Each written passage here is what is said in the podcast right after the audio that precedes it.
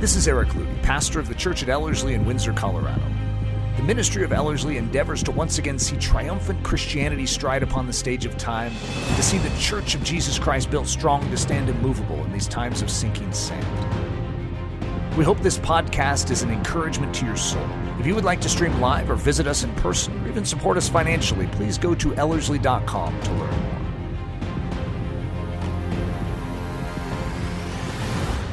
I think it's extremely exciting to start a week long training with a message like this.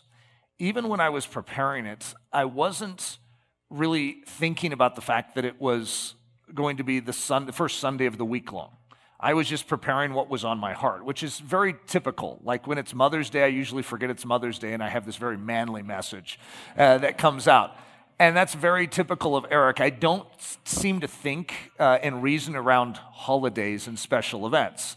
And maybe it's a strength or maybe it's a great weakness. I'm sure the debate is out there and, uh, and still everyone's trying to figure that out. But once again, I wasn't thinking about the fact that this is going to be your first Sunday or your lone Sunday here. And yet it matches with a lot of what you're going to be trained in even the rest of today if you're a week long student.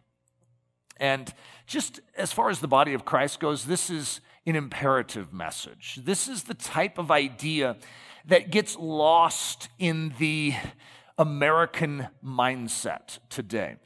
The, I love America. I'm a big fan of America, and I cherish our heritage. I cherish, cherish the unique opportunity that we have as Americans to have a liberty to express uh, our faith and to actually go into the world and share our faith. We have prospered uh, missionary uh, movements unlike any other nation has. And yet there's vulnerabilities in this nation too, if you haven't figured that out. And because of the freedoms that we've had, we also can have a softness around the edge. And we can oftentimes elevate self comfort in a way that God never intended it to. And so a message like this is important to almost like recalibrate our system around the Word of God as opposed to around our culture. Because we just have a tendency to calibrate our Christianity around our culture instead of around the Word. And so I just want us to gain a fresh glimpse into the kingdom of heaven and to realize this is what He created us for, this is how it's supposed to work, and just get back down to the basics. Escaping the Viking stronghold.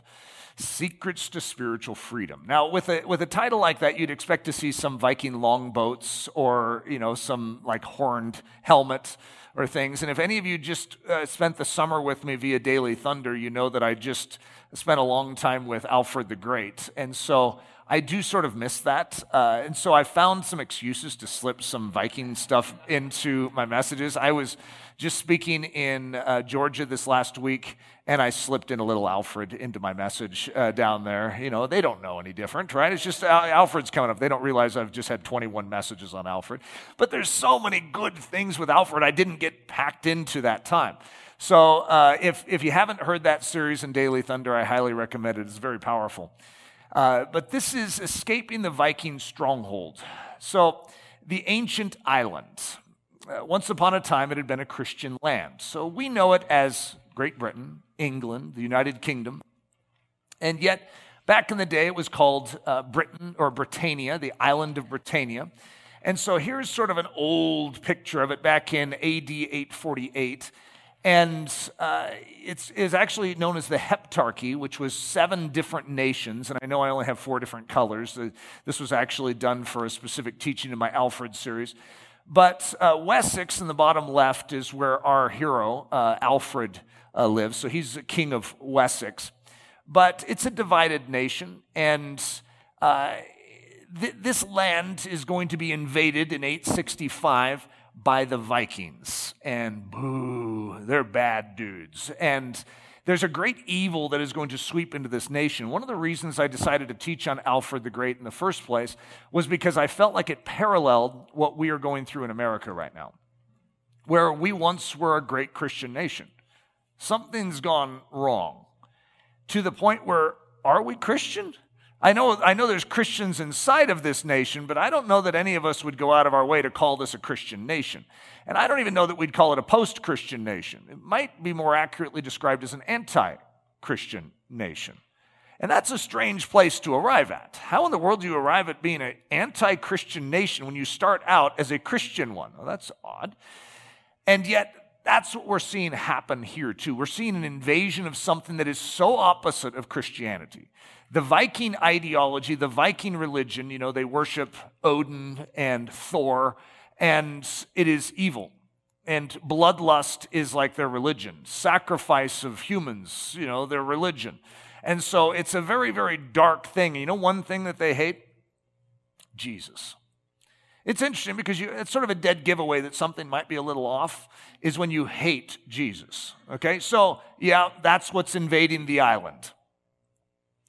So I'm going to introduce you to one very particular Viking. There's a reason for it, and that is because of his, his name is going to service my message well, and that is Ivar. I'm going to be teaching you on the concept of I, like the letter I, right? I. It's a pronoun in the English language. So if I say I, uh, that is talking about me, right? And I is me. And if you said it, it's be you. And so Ivar just happens to have a big capital I on the front of his name. So it serves, serves my message well. And so I've picked this Viking. He's a really bad Viking, too. And his, listen to his name Ivar the Boneless. Oh, boy. I don't know exactly what that means, uh, you know, if you're boneless, but it just sounds creepy, right? So the story of Ivar the Boneless vengeance, bloodthirst, hate, and a burning desire to totally remove the worship of Christ from the world. When he comes into this land, he wants to devastate Christians. He wants to annihilate anything that has to do with this ancient faith. And you see, his father was killed by Christians. And he hates Christians as a result. Now, ironically, his dad, who's known as Ragnar, another sort of, uh, his, his nickname was Hairy Breeches. His dad's, uh, could you imagine, the boneless and the hairy breeches? These are some funny nicknames. But his dad comes into the northern country, Northumbria, and what's he doing? He's plundering, he's bringing havoc and, and uh, devastation to the land, and he gets caught and thrown into a, a pit of snakes. And Ivar has the audacity to get mad at the Christians for this. And so he's just so upset. It's, it's sort of like the, the demons uh, or Satan getting upset because he got tossed out of heaven, you know? And it's like, hey, how dare you? And now he wants to wreak vengeance on the kingdom of heaven. It's just like, didn't you start the whole problem in the first place? And yet, you know, that's how the devil works. It's all vengeance, it's bloodthirst, it's, it's, it's hate. So, Winston Churchill, speaking of Ivar the Boneless, says In hearing the report of his father's execution in Northumbria, Ivar's faith, face became red, blue, and pale by turns, and his skin appeared puffed up by anger. Oh. So I'm just setting a little story in place, even though it's I'm using this guy mainly as a tool just because his name starts with I, okay, to be honest with you, but it still fits. It's fascinating to get a little backstory on our I character. Oh no, guys, there's Ivar. I, I, actually had his name. See at the bottom, it says Ivar. I actually had it in a script font, and I realized I never gave the font to our, our computers so that it could translate it. So it's this really boring font. I had it like he signed his picture. That was the way I had it. It didn't come out that way. Uh, but there's Ivar. Doesn't he look menacing? I don't know that I'd want to run into that guy in a back alley. Uh-huh. That's Cap I. So in our story today, I'm going to be dealing with different forms of I. Capital I is this guy, okay? Ivar. Capital I is not a good thing, okay? I'm just going to give you, I know it's somewhat of a giveaway uh, to my message, but capital I, not good.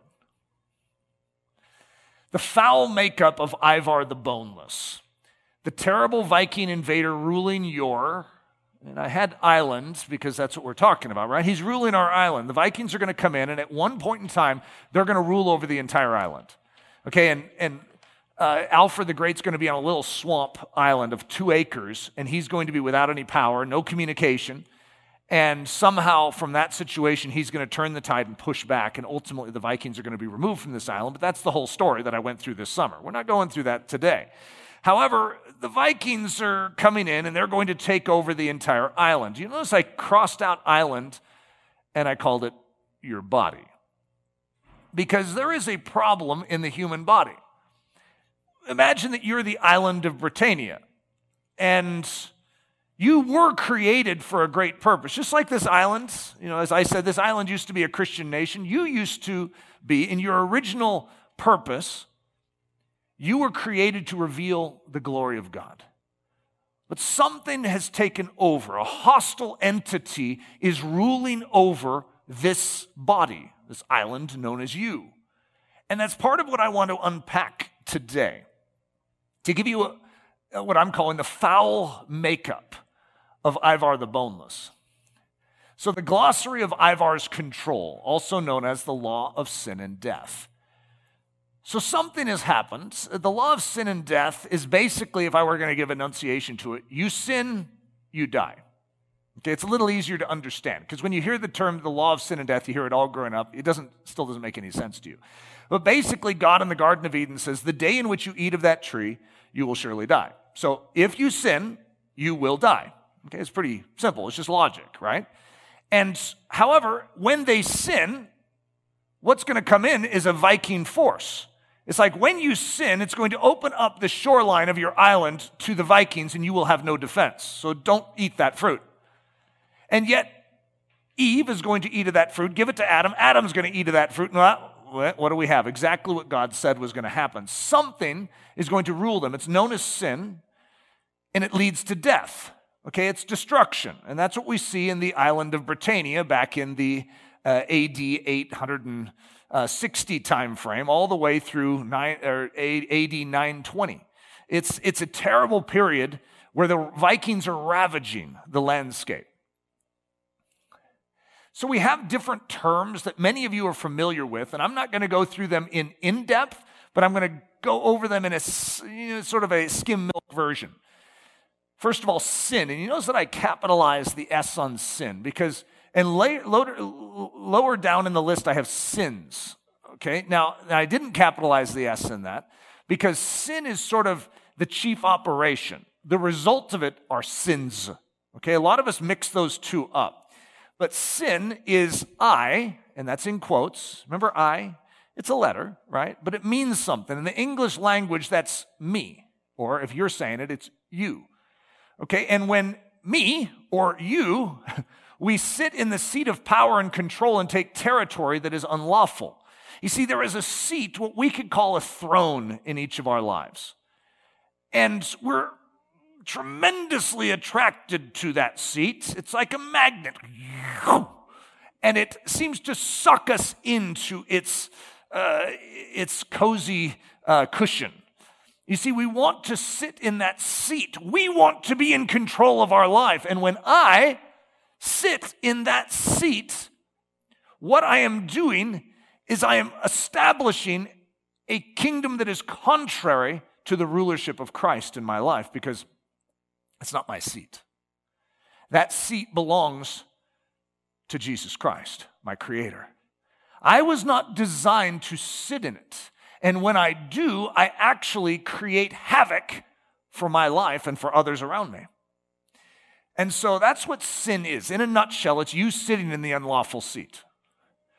Flesh, you guys have heard that term. Uh, it's the Viking agenda, the Viking way, the Viking command. You see, there is, your body has a sensory dimension to it, it has appetite. And your appetite is empowered when you sit in that seat. You see, your appetite isn't your problem. Did you know that? God's not against your sexuality, the fact that you have a digestive system, the fact that you need sleep. However, when little I sits in that seat and becomes capital, then suddenly your body begins to rule you instead of you ruling your body. You see, I thought that I was getting power when I sat in that seat, when in actuality I'm being ruled by something when I sit in that seat. Carnal or fleshly, it's the description of the behavior that flows out of sin and the flesh. So, what sort of behavior am I going to have? It's going to be fleshly behavior. It is going to be carnal behavior that is going to come out of me or I sitting in that seat. And the result of that is now I am ruled by something known as sin, but also the flesh, which will make more sense. We could just call him Ivar.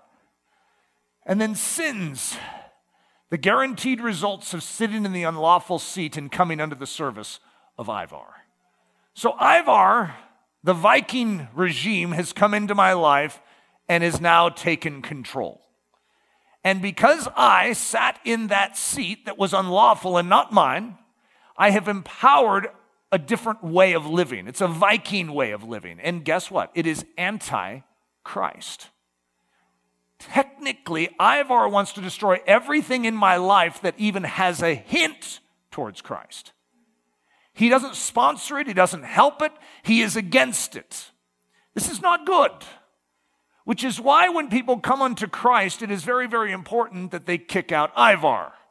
That they do not allow Ivar's regime to continue in their life because it is hostile. They need to pull an Alfred the Great and push the Viking out. So, capital I, which is ultimately what I'm after, if you haven't sort of caught that. I'm about uh, this I. I mean, I've worked hard to build Ivar as a character just so I could get to this. Capital I, the system of self, sin, flesh, carnal living, the life that is all about me, myself, and I. Your life is actually not about you. Well, at least it's not supposed to be. You see, your life is meant to be about something other than you. The problem is, you took the seat. And as long as you take that seat, you are nullifying the purpose of your life. You are giving this territory that you have been uniquely handed, your island, known as you, you're handing it over to Ivar. He's a Viking. He wants to destroy you. He doesn't care about you. Oh, I have a good working relationship with Ivar. He gives me pleasures. Well, I'm sure he does. He's keeping you locked in a cage, is what he's doing. He throws you a slab of meat every now and then, keeps you busy and preoccupied with yourself. This is not living. This is not what God called you to. He has such a higher purpose for you and for this island. He desires it to be used for the glory of God. Deuteronomy 28 49 through 52 talks about this exact thing in the Old Testament.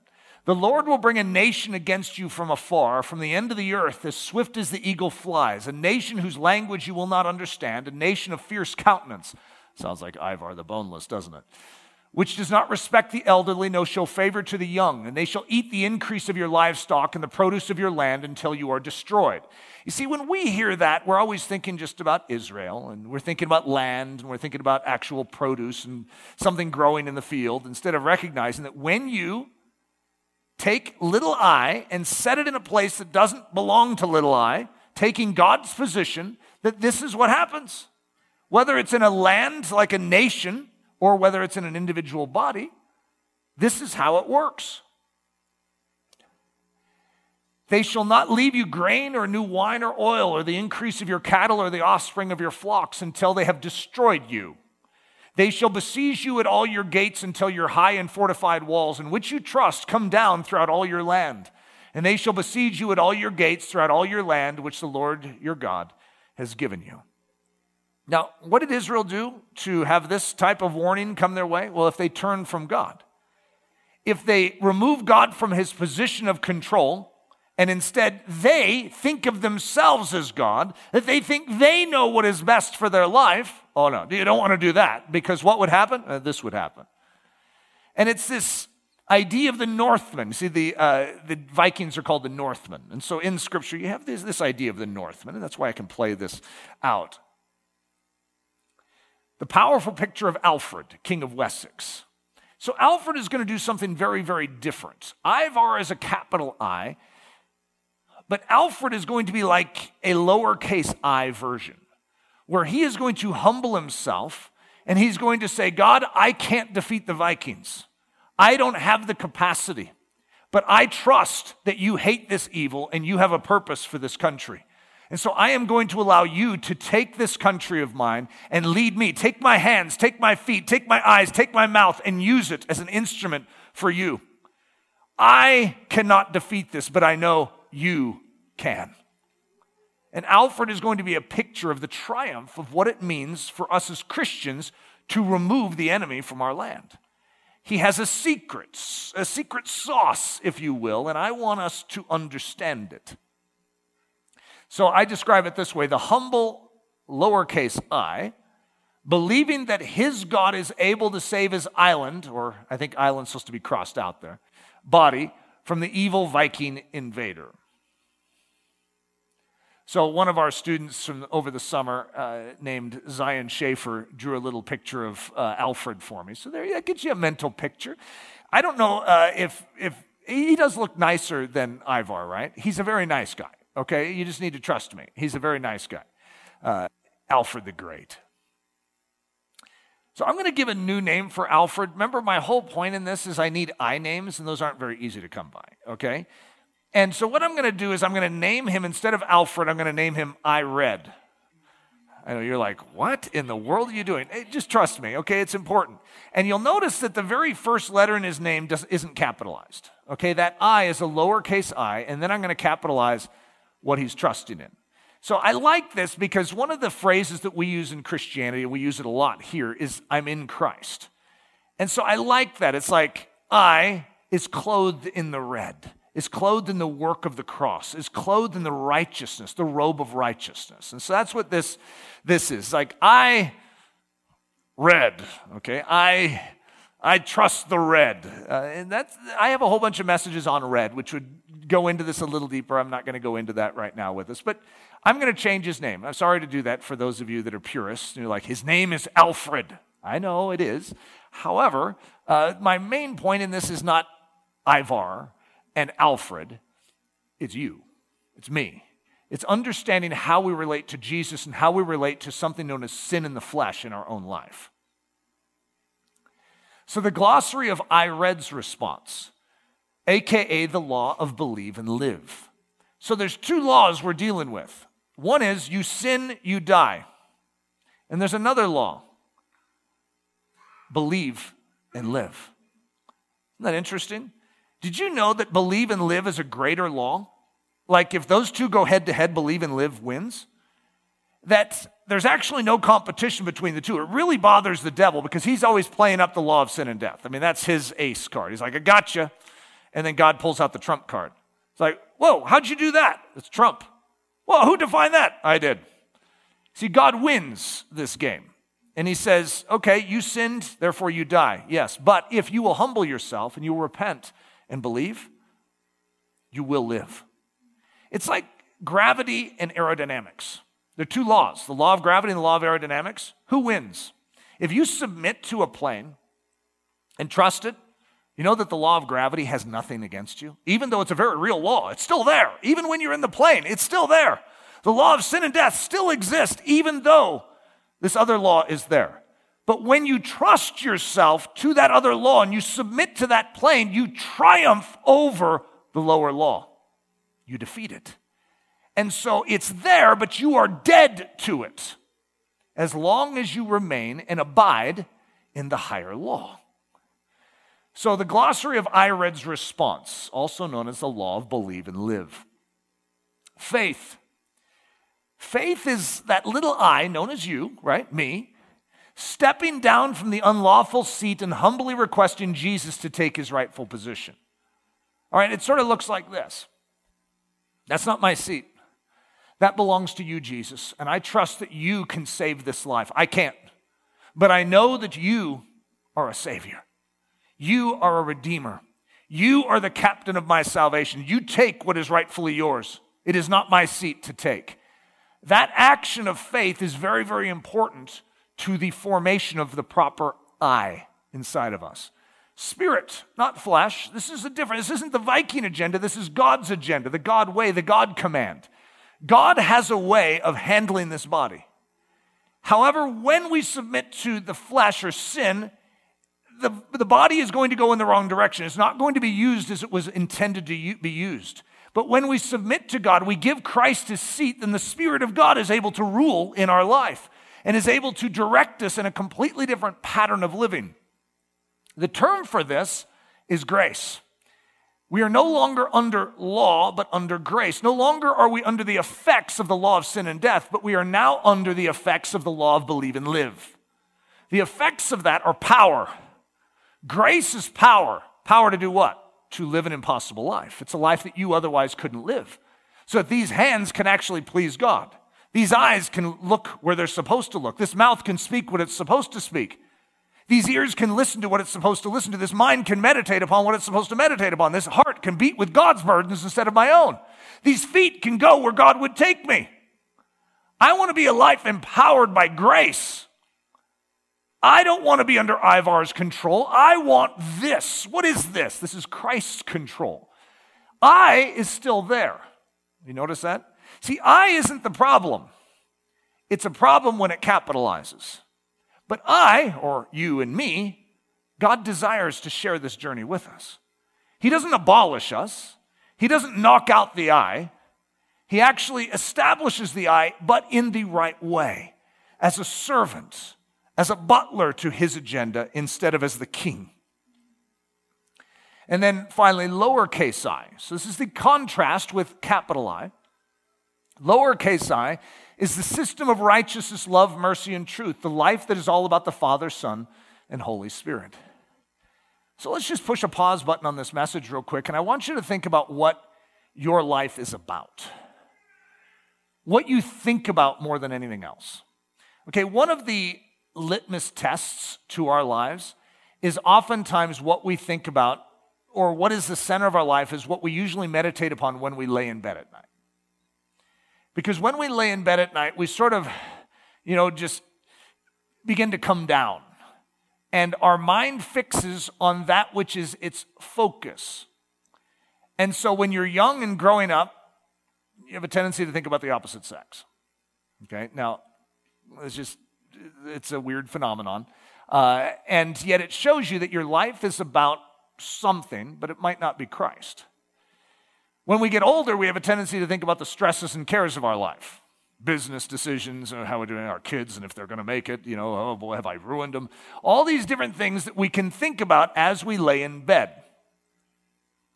And yet, what God desires is for that meditation and that focus to be something very specific, to be on Him, to be on the needs of others. You see, there is something that He designed us for but this world contorts us. Everything in this world tells us to focus on ourselves. It's no wonder that we do, but we are inclined to it anyways. So not only are we inclined to it, but then the world prospers the notion, which then, of course, only furthers the problem. The kingdom of heaven is completely other than that, which in the church of Jesus Christ, we should constantly be encouraging one another to take our mental focus and shift it where it's supposed to go. However, we don't oftentimes know how to exhort one another towards that, which is why a message like this can be important. So, Ivar versus I read. So, do you guys know which one to cheer for uh, so far? Okay, so Ivar, boo, bad guy, okay? Viking. And then we have I read. I like it, okay? I read, yeah, Alfred, go Alfred. This is the one who's going to humble himself and recognize God deserves this island. This is his island. Even though he is too weak to truly take it back, he knows that his God is not. You know that one of the great battles of Alfred is going to be uh, May 6, 878. Uh, it's called the Battle of Edington. And Alfred is going to do it on the day of Pentecost, very specifically. He's going to call his nation to Egbert Stone on the day of Pentecost. Why would he choose the day of Pentecost? He says, This is the day that God gave power to his people to stand up against evil. And so that's what we need. As the people of Wessex, we need power from on high to stand against this great evil in our land. Huh. I like his thinking. That's I read thinking, okay? So capital I versus lowercase i. Ivar sitting where he ought not to be. Bedelugma erimosis. Doesn't it just sound like a very evil thing? Even the way I said it, of course. Some of you are like, yeah, look at the way you said it. It's like in Lord of the Rings, there's something that uh, is and it sounds like all creepy. Even the way J.R.R. Tolkien writes certain like ugly languages, he writes them that way on purpose. I don't know, maybe God did that with this word too. Bedelugma erismosis. See, if you get the facial expression on there too, it's like really bad. So, what is that? Uh, foul and abominable. And then erismosis, to make something nothing, to destroy everything, to make desolate. So this phrase is going to be called the abomination of desolation. And it's actually in the book of Daniel, and uh, Jesus is going to talk about it, I think, in the book of Matthew and in Mark. He's going to reference the Bedelegmu erismosis. Oh, yuck. What is that? That is something sitting where it ought not to sit. Isn't that an irony? Something foul sitting where it ought not to sit. Okay, now this is going to be understood as we go through eschatological studies of the study of the end, the study of this Antichrist. This is that which is opposed to Christ sitting in Christ's seat. And we're always like, oh, yuck, terrible. And yet, what is the essence of sin? Berelegmu erismosis. It is foul to sit in Christ's seat. It is a very, very ugly thing. And yet, every single one of us in here if I had to ask, how many of you have ever sat in that seat? You don't need to raise your hand. I'm just saying, we'd all have to raise our hand. Every single one of us has usurped the throne, which is why we are all sinners. We have all done the dastardly deed, and we have been caught red, instead of red handed, I'm going to say red rear ended, sitting in that seat. We are caught sitting where we ought not to be. So, translation, bedelegmu eresmosis. See, some of you are wanting to say it too, just to see it like what it sounds like off your tongue. This is what it means the foul one who seeks to destroy everything good. The Viking who seeks to wipe out all remembrance of truth and righteousness. This is exactly what Ivar is doing. He is sweeping into this country to wipe out all that is good, all that is righteous, all that would remember Jesus. This is a hostile movement against your soul. And it takes a hostile movement to kick it out. It's AD 872. The Northmen, that's what they're referred to, the Betelugma Erasmosis, is already here. So at 872, when Alfred is going to get his kingship, they're already there. They're already ruling. And that's sort of where we are too. When we first awaken to the realities of Christ, it's like the Vikings are already there. It's sort of a sad start uh, to our life. It's called bad news. See, the good news only makes sense in light of bad. And the Betelugma Erasmosis is already sitting on the seat. He's already where he ought not to be. This is how Alfred starts his reign, too. It's like, what? The Vikings are already here? The Vikings are already here, and they shouldn't be. They, are, they have come to destroy Christ and everything, every remembrance of Christ. Oh, what a thing to inherit. And so one of the things I went through in the, in the series on Alfred is how difficult his inheritance was. What he is starting with is a very, very bad, difficult situation.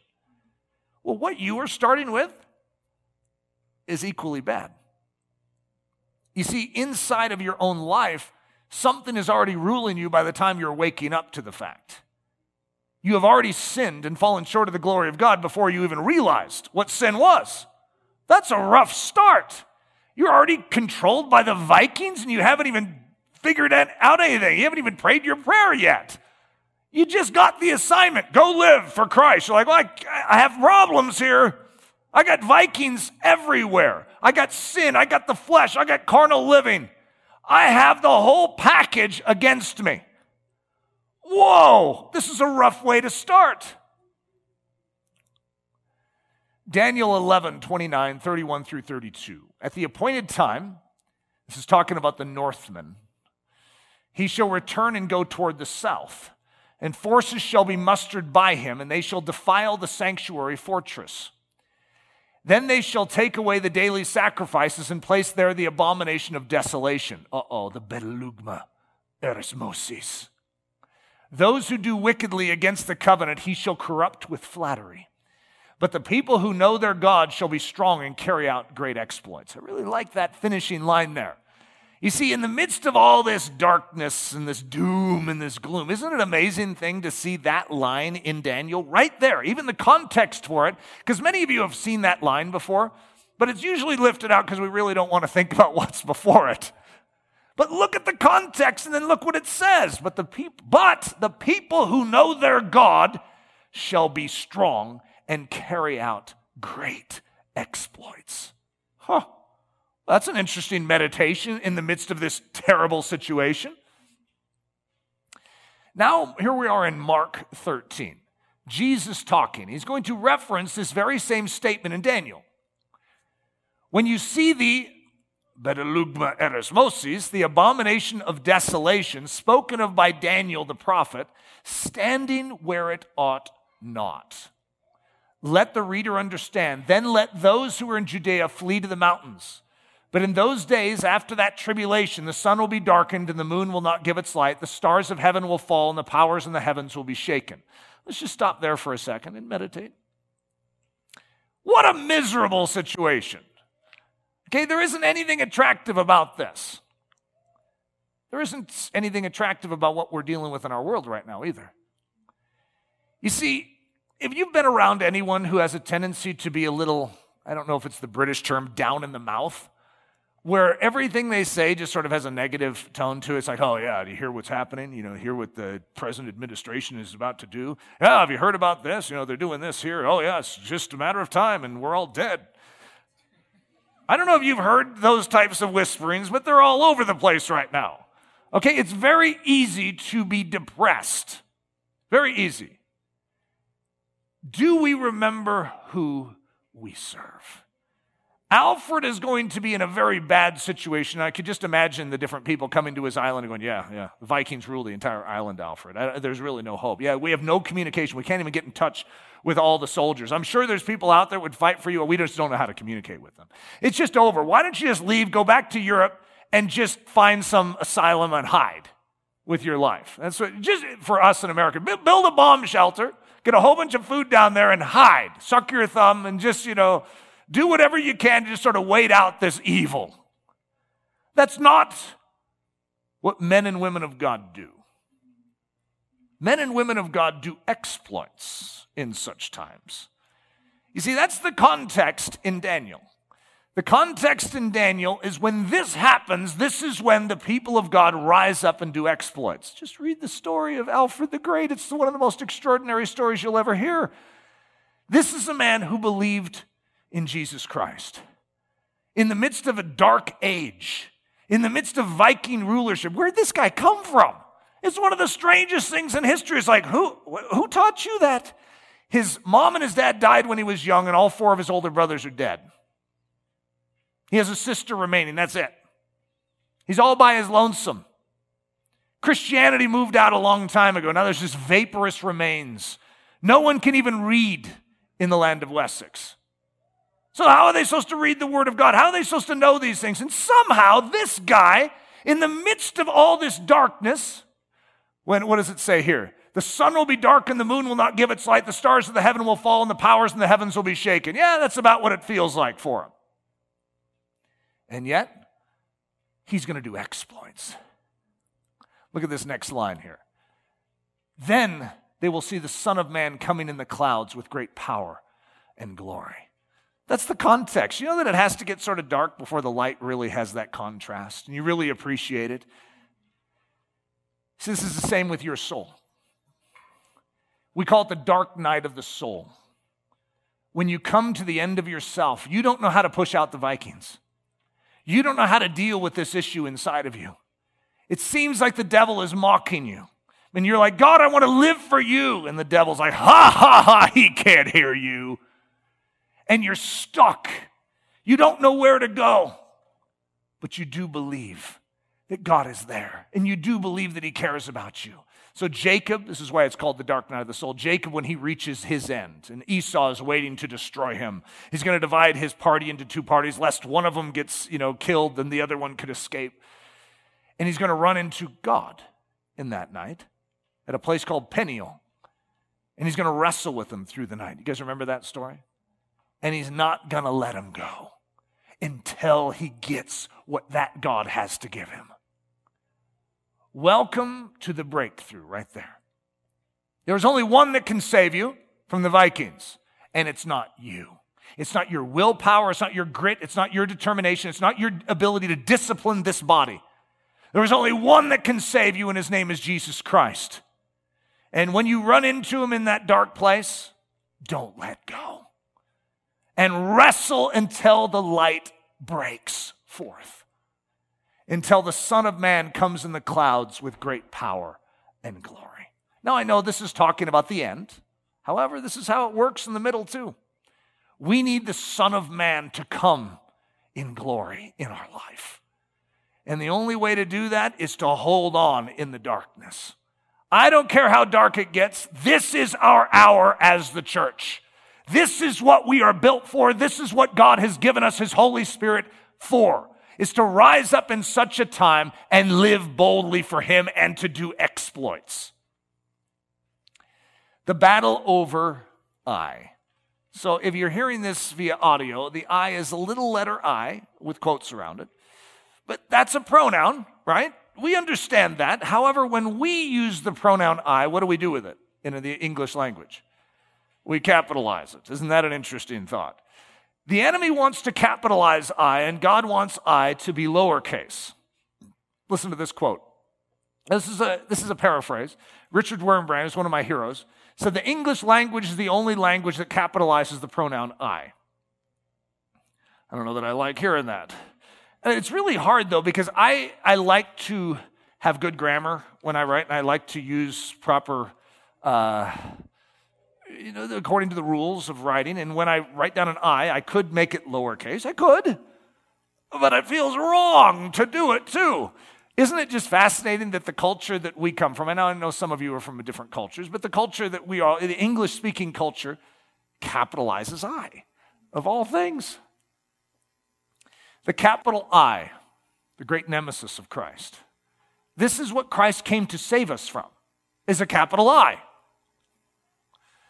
Galatians 2:20. Now I'm going to read this two different ways. I'm going to read it through and you're going to see a lot of I's in here. I have been crucified with Christ. It is no longer I who live, but Christ lives in me. And the life which I now live in the flesh, I live by faith in the Son of God who loved me and gave himself for me. So we have the pronoun and yet, it's not, to understand this scripture, you sort of need to remove it from the English and you need to be able to capitalize and uncapitalize the I to really understand what Paul is saying. So, what I'm going to do is I'm going to use Ivar and I read. Okay, you know, Ivar is going to mean capital I, and I read is going to mean lowercase i. Galatians 2 220 uh, adapted. Ivar has been crucified with Christ. It is no longer Ivar who lives, but Christ lives in me. And the life which I read now lives in the flesh. I read lives by faith in the Son of God who loved me and gave himself for me. See, there's a capital I that has been crucified, so that now I read, a lowercase i, can now live in this body. The I that is caught in the middle. See, this is you and me. We're not necessarily capital or lowercase. We are needing to define that. It's the place of decision. So that's why I call it. It is the I that is you. It is the I in the place of decision. You are not the problem. However, if you choose to sit in that seat, you become an enemy of God. You are literally putting yourself against God's purposes in your life. You are joining forces with Ivar. You don't want to do that. And yet, that's where we all find ourselves to start out the grand drama. It's like, what am I doing with Ivar? I don't want to side with him. In fact, we hate Ivar. If we were to compare notes in here, it's like, I hate Ivar. You know, we could pick it. Ivar, put down Ivar. However, we have no power against Ivar. Ivar, Ivar is more powerful than us. However, he's not more powerful than Christ. So the three I's there's Ivar, which is a capital I, and then we have I read, which is a lowercase i which is clothed in Christ. Okay, it is the believer. And then we have just plain I needing to choose either Ivar or I read. And that's us right now. At any point in time, every day we have to choose. Are we going with Ivar or are we going with I read? Which way? Are we going capital or are we going to be lowercase in our life? Is this about me or is this about him? So the question is I going capital or lowercase? So let's look at Romans 7 15 through 24. Now, I'm going to make that I, and you'll notice that's a little bigger. It's a lowercase i, but it's a little bigger than it should be, okay? And that's because in Romans 7, you see Paul wrestling through this on behalf of the Jews so that they can understand he gets it. He understands what their wrestling match is. You see, they are an eye that is trying to figure out what is wrong with them. They don't realize that their land is inhabited by Vikings. So it's like God has to explain it to him. What I am doing, I do not understand. For what I will to do, that I do not, that I do not practice, but what I hate, that I do. If then I do what I will not to do, I agree with the law that it is good. But now it is no longer I who do it, but sin, and I put Ivar that dwells in me. For I know that in me, that is in my flesh, nothing good dwells, for the will is present with me, but how to perform what is good I do not find. For the good that I will to do, I do not do, but the evil I will not to do, that I practice. Now, if I do what I will not to do, it is no longer I who do it, but sin or Ivar that dwells in me. I find then a law that evil is present with me, the one who wills to do good. For I delight in the law of God according to the inward man. But I see another law in my members, warring against the law of my mind and bringing me into captivity to the law of sin which is in my members. O wretched man that I am, who will deliver me from this body of death? Or who will deliver me from Ivar's power? Now, if the Bible ended there, it would be a very depressing storyline. However, this is bad news. You see, I, this little lowercase i, is actually trying to figure out what's wrong with my body. Why can't I live righteously? When I decide that I want to be pure in my thought life, I, I'm impure.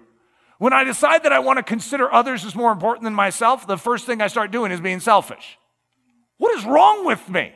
This is the same thing that Paul is describing here in Romans 7. You see, there is something at work inside of you. It's a Viking agenda. It's called the flesh, the power of sin, and you need to be set free from it. And so, as a result, until you recognize sin, you don't understand your Savior. Until you understand your problem, you don't understand that He is the answer to it. And so, God has to explain to us that there is a Viking invasion, that Ivar is at large within us, but he shouldn't be. And Jesus has given us everything we need to be saved from Ivar. Now, we're going to read the last two lines here. The reason we can rejoice is this Romans 7 24 and 25. O wretched man that I am, who will deliver me from this body of death? Or who will deliver me from the Ivar's power? I thank God through Jesus Christ our Lord. That's good news. The secret to pushing Ivar off the island. Now, I'm going to give you this secret here. It's called the forgotten, forsaken self. You see, we could do the same thing with self, and you could have a capital S version of self, and you could have a lowercase version of self. See, self is not your problem, but when it gets capitalized, it becomes the enemy of God. Self is not meant to be what your life is about. You were not built to focus and fixate on self. You were built to focus and fixate on something greater than self, and his name is Jesus Christ. Matthew 16, 24. Then Jesus said to his disciples, If anyone desires to come after me, I do, Lord, I, I want to come after you. Let him deny himself and take up his cross and follow me. Whoa, whoa, what does that mean? So, that word for to deny oneself, in the Greek it's aporneomai, it means to forget, to forego, to give up the unlawful seat to properly understand your position under Christ's control. I'm not in control, He is. And I'm going to forget myself instead of make myself my great meditation in life. Isn't it a weird thought to think that you don't think about yourself throughout the day? For most of you, that just creates this massive vacuum, this void. It's like, well, that's all I have thought about. What else is there to think about? And that's right there part of the problem. We have not been denying ourselves. We have not been forsaking ourselves. We have not been forgetting ourselves. We've been spending a lot of time remembering ourselves. And as a result, it is hindering our forward progress. And in a sense, we're giving access to the Northmen to be able to control and create havoc in our life. No. we want to follow Jesus. To follow Jesus, we need to give up our own agenda. And to pick up a cross uh, is a pretty big deal. That means I'm willing to lay down my life ahead of time. When you're picking up a cross, you're saying goodbye to your life. And so to follow Christ is a pretty serious thing that we oftentimes in North American Christianity lose the essence and the power and the significance of it. The needed movement to forget self. It seems like I lost something here. Just a second. Missing one slide. Uh, we had a, the movement of self esteem. Uh, I'll, I'll, go back to this one. Uh, the self esteem movement. Now, if I were to ask you if self esteem is a good or a bad thing, I, you'd feel very awkward if you said it's a bad thing because we've been trained our entire life to make self esteem the great virtue. This is the great function of the soul is to esteem oneself. And I'm just going to say it point blank and make some of you a little uncomfortable, maybe offend some of you, which is always fun. That self esteem is not how we function. Christ esteem is what we were built for. We need to recognize that Christ esteems us, but our job is not to esteem ourselves. Christ cares for us, but our job is not to care for ourselves. Christ comforts us, but our job isn't to comfort ourselves. It's not self comfort, it's not self aggrandizement, it's not self glory, it's Christ's glory. He takes care of us. Our job is to seek first His kingdom and His glory, His righteousness. He adds all the other things to us. And when we get that right, our life works. When we fall for the bait of self esteem, which is a huge movement in our world. I grew up through the public school system, and oh boy, it's all about self esteem. It's funny because they're teaching you evolution and self esteem at the same time, which is just a, a, a, weird reality. It's like you came from nothing, you're a blob, uh, but you're so valuable. So I'm going to encourage a different movement, and we'll call this the forget self movement. Could you imagine how popular that would be in the public school system? The forget self movement the self forgetting movement instead of self esteem movement. To remember Christ always, to think of others as more important than yourself. You see, this is Christianity. This is the Spirit's agenda. You see, the flesh's agenda when it takes over the island is to have you think of self, to capitalize I, to make Ivar what it's all about. The Viking agenda is now the agenda of the island. However, we're kicking that out. These bodies of ours are no longer about Ivar. They're no longer about us, it's about Jesus. And when we allow ourselves to be lowercased, this can work. And when we allow the focus of our soul to no longer be on us, the meditation of our heart to not be upon the betterment of our own life, our own comforts, our own achievements, our own popularity, our own reputation, this is the trap for our souls. The devil says if you don't think about those things, you'll be nothing in this world. And God says, if you think about those things, you'll be trapped. That's quicksand for your soul. Think on these things. And then he names the things. And he, he raises our attentions beyond the earthly realm. He says, Think about things that are heavenly, things that are pure and of good report, that are noble. Lift your gaze up here and make that your focus, and you will find life. 1 Corinthians 10 24, let no one seek his own, but each one the other's well being. I mean, maybe you've seen the scripture, but does that mean we're doing it? You see, there, I think it's the King James that translates that let no one seek their own wealth, but the wealth of another. That is like the strangest statement for modern America. So, did you imagine I'm working all day to make someone else wealthy? It's like, ah, that isn't how it works. I'm thinking about myself. I'm working hard so that I can get money, so that I can buy things that make me feel good. And yet the kingdom of heaven isn't wired that way. So that's actually Viking thinking.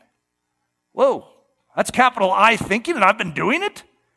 God wants to teach you how to consider others as actually more important than you.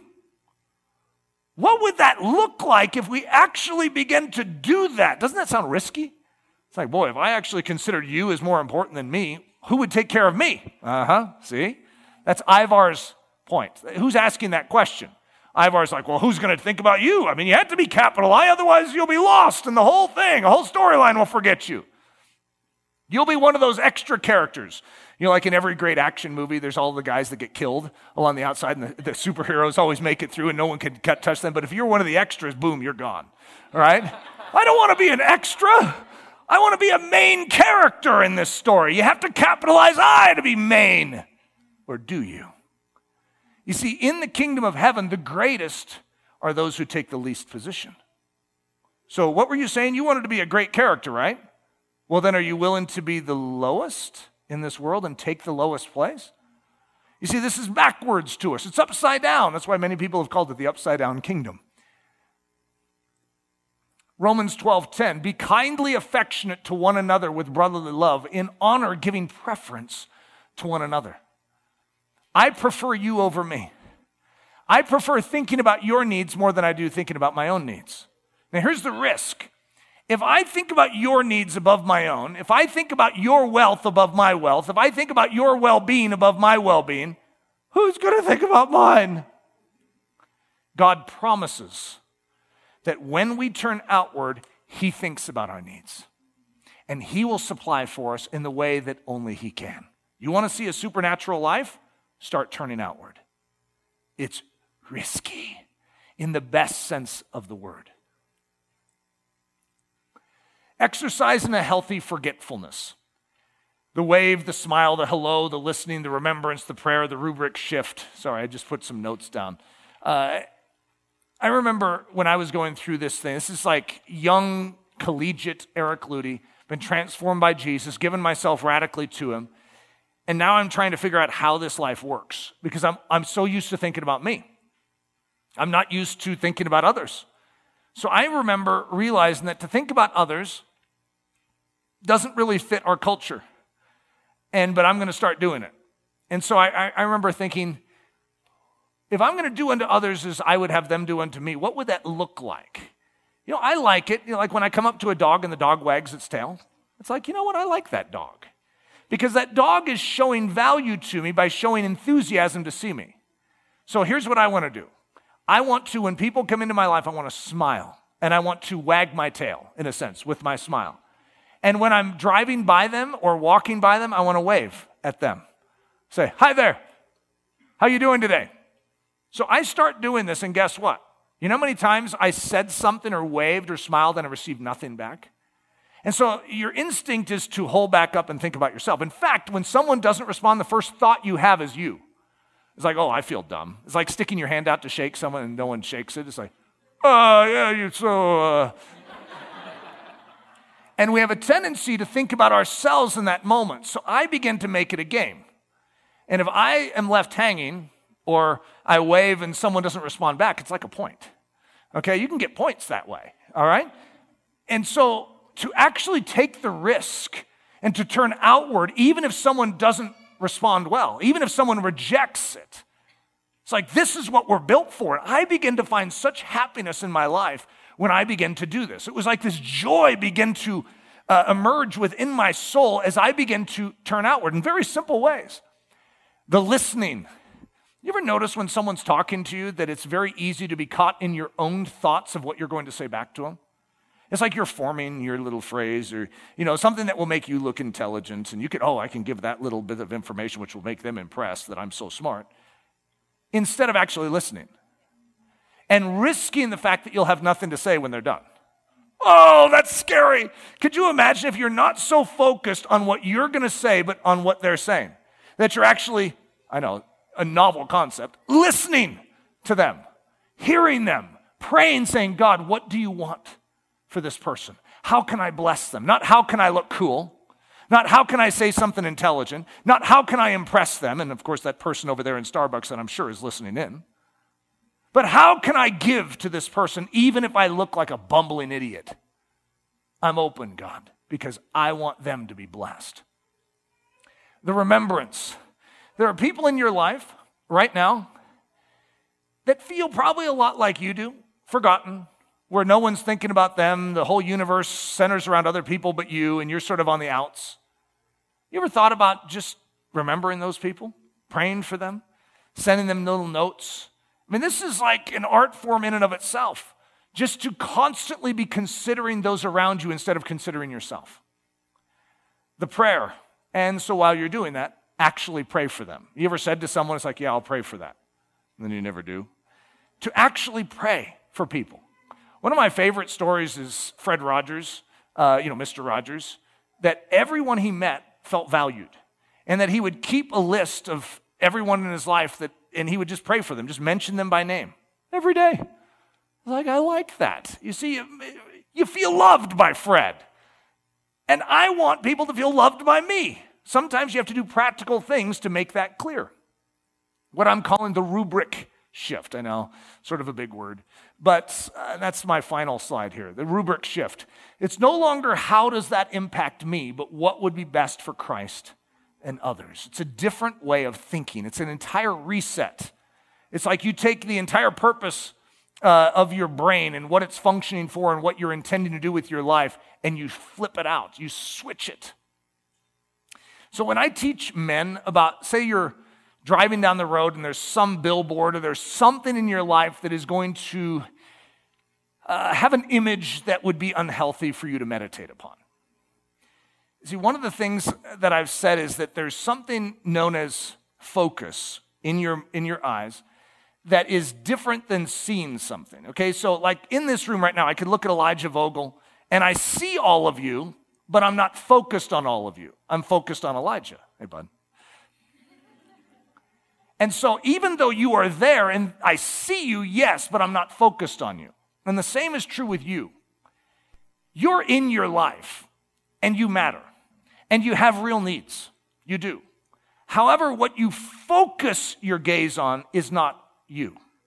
You're still there. You still see those needs. Yes, they're really happening. Yes, you need to get some sleep tonight. Yes, you do need to eat some food. Yes, it's there. You still know it's there and you still tend to those things. When it's cold out, you put on a coat.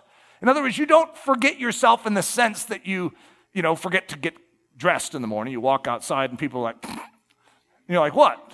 You're like, you're not wearing any clothes. What? Why does that matter? I forgot about me a long time ago. You still have to have you in the gaze, but not in the focus of the gaze. And so if you were to practice that right now, and say, uh, let's see, you could stare at like, say, this light up here, okay? And as you're staring at that light, I want you to also see me in the picture, but have me blur. Okay? So the focus is not me, it's that light. So I'm still there. You know I'm there. I'm making some noise right now, right? Hey, remember me. However, I am not the focus of your gaze. And that is the same thing in your soul. I cannot be the focus of your life. You are built to focus on something greater. The chief light is Jesus Christ. And then his next thing, as you focus on Jesus, he is going to turn your gaze to those in need around you. And he's going to say, I've given you this strength so that you can serve others with it. The forgotten self. It sounds like a risk, doesn't it? And yet, what I'm giving you is a secret to kick out those Vikings. If you want to live a life of freedom and you don't want Ivar to control this territory, you have to relegate I to its proper position. I is not what you are about. You are about Jesus. Jesus and Him crucified. And when you find that as your focus, it's incredible, but it changes not just your life, but the world around you.